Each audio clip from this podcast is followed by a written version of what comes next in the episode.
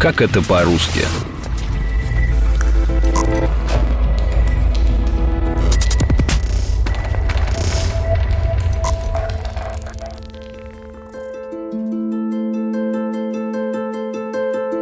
В одном из прошлых эпизодов подкаста «Как это по-русски» мы говорили о том, откуда взялись названия славян, фрягов и фрязей, и как Русь связана с реками. Сегодня мы переместимся на север, к берегам Балтийского моря.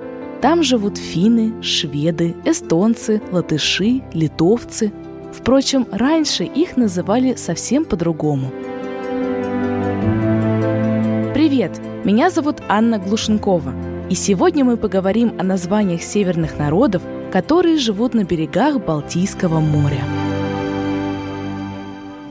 Балтийское море у древних русичей сперва было варяжским, затем его стали называть свейским, то есть шведским.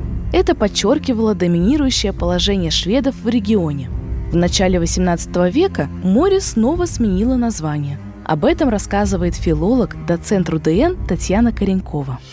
При Петре I с начала Северной войны русские его стали называть на немецкий манер Остзейское, то есть Восточное море. Ну, а также и прибалтийские российские губернии тоже называли Остзейскими. Кстати, финны под влиянием шведов до сих пор называют море Восточным – Иттямери.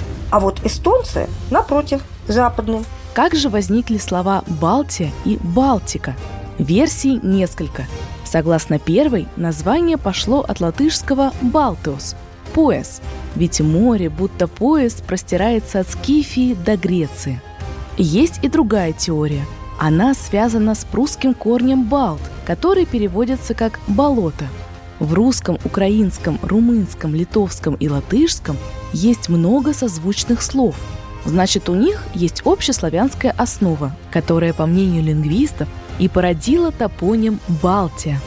Есть и третье мнение, что название Балтийского моря произошло от Бельтского пролива в Дании.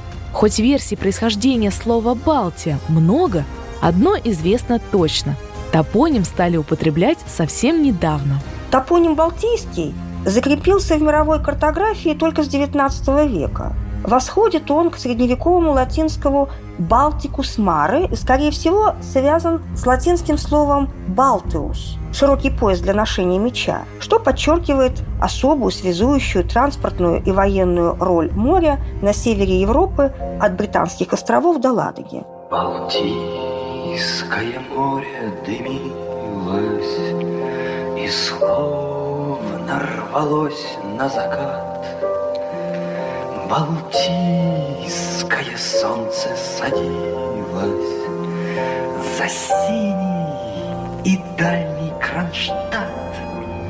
Вернемся к народам, проживающим на берегах Балтийского моря.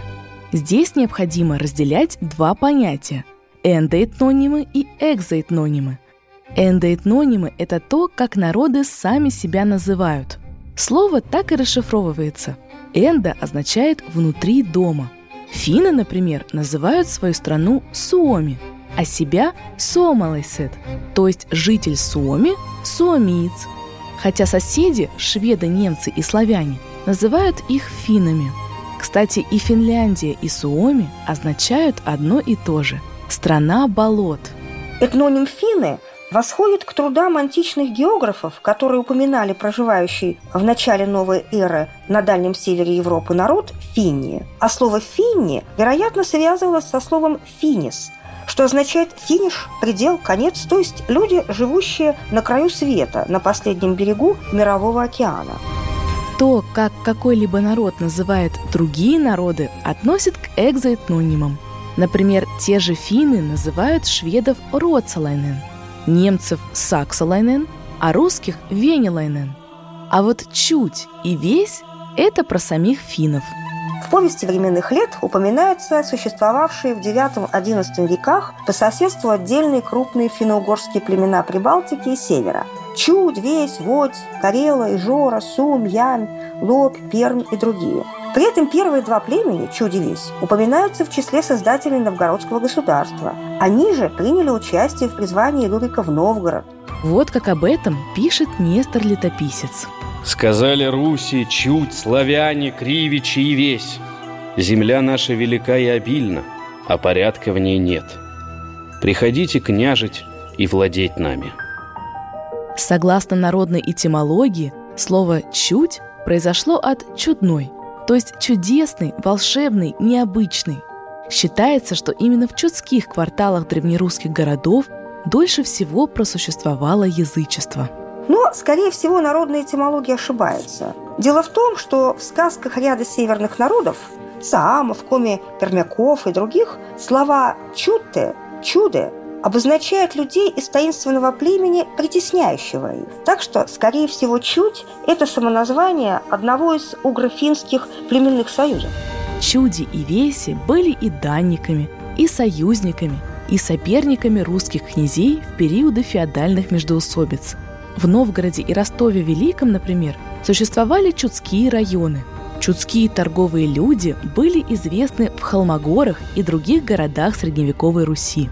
Весь Белозерская, Вепсы, оставили свое имя в названии города Череповесь, ныне Череповец, и налаживали торговые пути Руси на Урал. Видимо, русские купцы чудского происхождения были причастны к созданию новгородских торговых факторий в Турку, от славянского Торго, современная Южная Финляндия, и Колыване, каменный град богатыря Колывана Калева на территории современного Таллина. Со временем в этноним «чуть» добавили уменьшительный суффикс «хно-хна», и появилось слово «чухна», Составитель толкового словаря Владимир Даль писал так. У нас не без основания называют чухнами все нерусское поколение коренных жителей Петербургской, Выборгской и соседних Балтийских губерний. Высший круг ремесленного или рабочего сословия из этого народа – это серебряники. За ними следуют трубочистные мастера. Черный народ, оседлый в Петербурге, идет с молоды в трубочисты, иногда нанимается в кучера – Идущие на заработки промышляют легковым извозом. И то более зимой. Из ближайших деревень верст за сто-полтораста. В ломовых же извозчиках вы никогда не увидите чухонца. Затем слово «чухна» трансформировалось в «чухонец». Сегодня его принято относить к этнофолиям, оскорблениям. Но первоначально оно такой эмоциональной окраски не имело – Впервые слово встречается в Псковской летописи 1444 года, а в Российской империи использовалось в официальных документах для общего определения неправославных трудовых мигрантов из Финляндии и Эстонии, а также переселенных еще шведами при Ладожье и на Неву финнов-лютеран. Действительно, по мере роста Санкт-Петербурга в новую столицу в 18-19 веках потянулись на заработки жители соседних губерний – Большой процент среди них составляли крестьяне у графина. Предположительно, слово «чухонец» стало оскорбительным уже в советское время. Причем сперва в уголовной среде. В блатном жаргоне чухонцами называли людей, которые не могли приспособиться к условиям жизни в тюрьме, не понимали законы и правила внутри тюремного общества. Но вернемся к Прибалтике. Латыш пошел от польского «лотыш», так сами себя называли соседние с Польшей племена. Во множественном числе слово звучало как «лавтвиши». А вот эстонец, а также название страны Эстония происходит от названия древнего племени Аистев. Сами же Аисти называли себя иначе – Марахвас, то есть народ земли, земледельцы. В XIX веке в своем противостоянии с немецкими феодалами Аздейских губерний и католической колонизации региона местные просветители стали активно внедрять в умы крестьян и русской администрации идею, что аисти – прямые предки чуди. Следовательно, называть народ надо исторически правильно – эстии, эсты или в более привычной для русского уха форме – эстонцы. Русские имперские власти были не против, слово прижилось. Der grosser König, das schwedischen Königsreich – sende mich, seinen Tränen Diener, zu ihnen Zar и великий князе Иван Васильевич Усарусса. Интурист хорошо говорит. А что он говорит конкретно? Что? А пес его знает. В фильме «Иван Васильевич меняет профессию» к царю пришел шведский посол и потребовал кемскую волость. Однако здесь есть фактическая ошибка. Шведы. Их самоназвание на шведском языке – «свенск». Древнеримский историк Тацит, ссылаясь на источники, документы и слова других германцев, называл их свебами, свевами, а море на севере Германии – свебским. Русские называли северо-западных соседей свеями, а Швецию, например, в письмах Ивана Грозного королю Юхану III – свейской землей. Так что в фильме Леонида Гайдая посол был не шведский, а скорее свейский – политическом, а потом и в общеупотребительном обиходе слова «шведы», «шведский» утвердились только в эпоху Петра I. Топоним взяли из немецкого языка «шведен».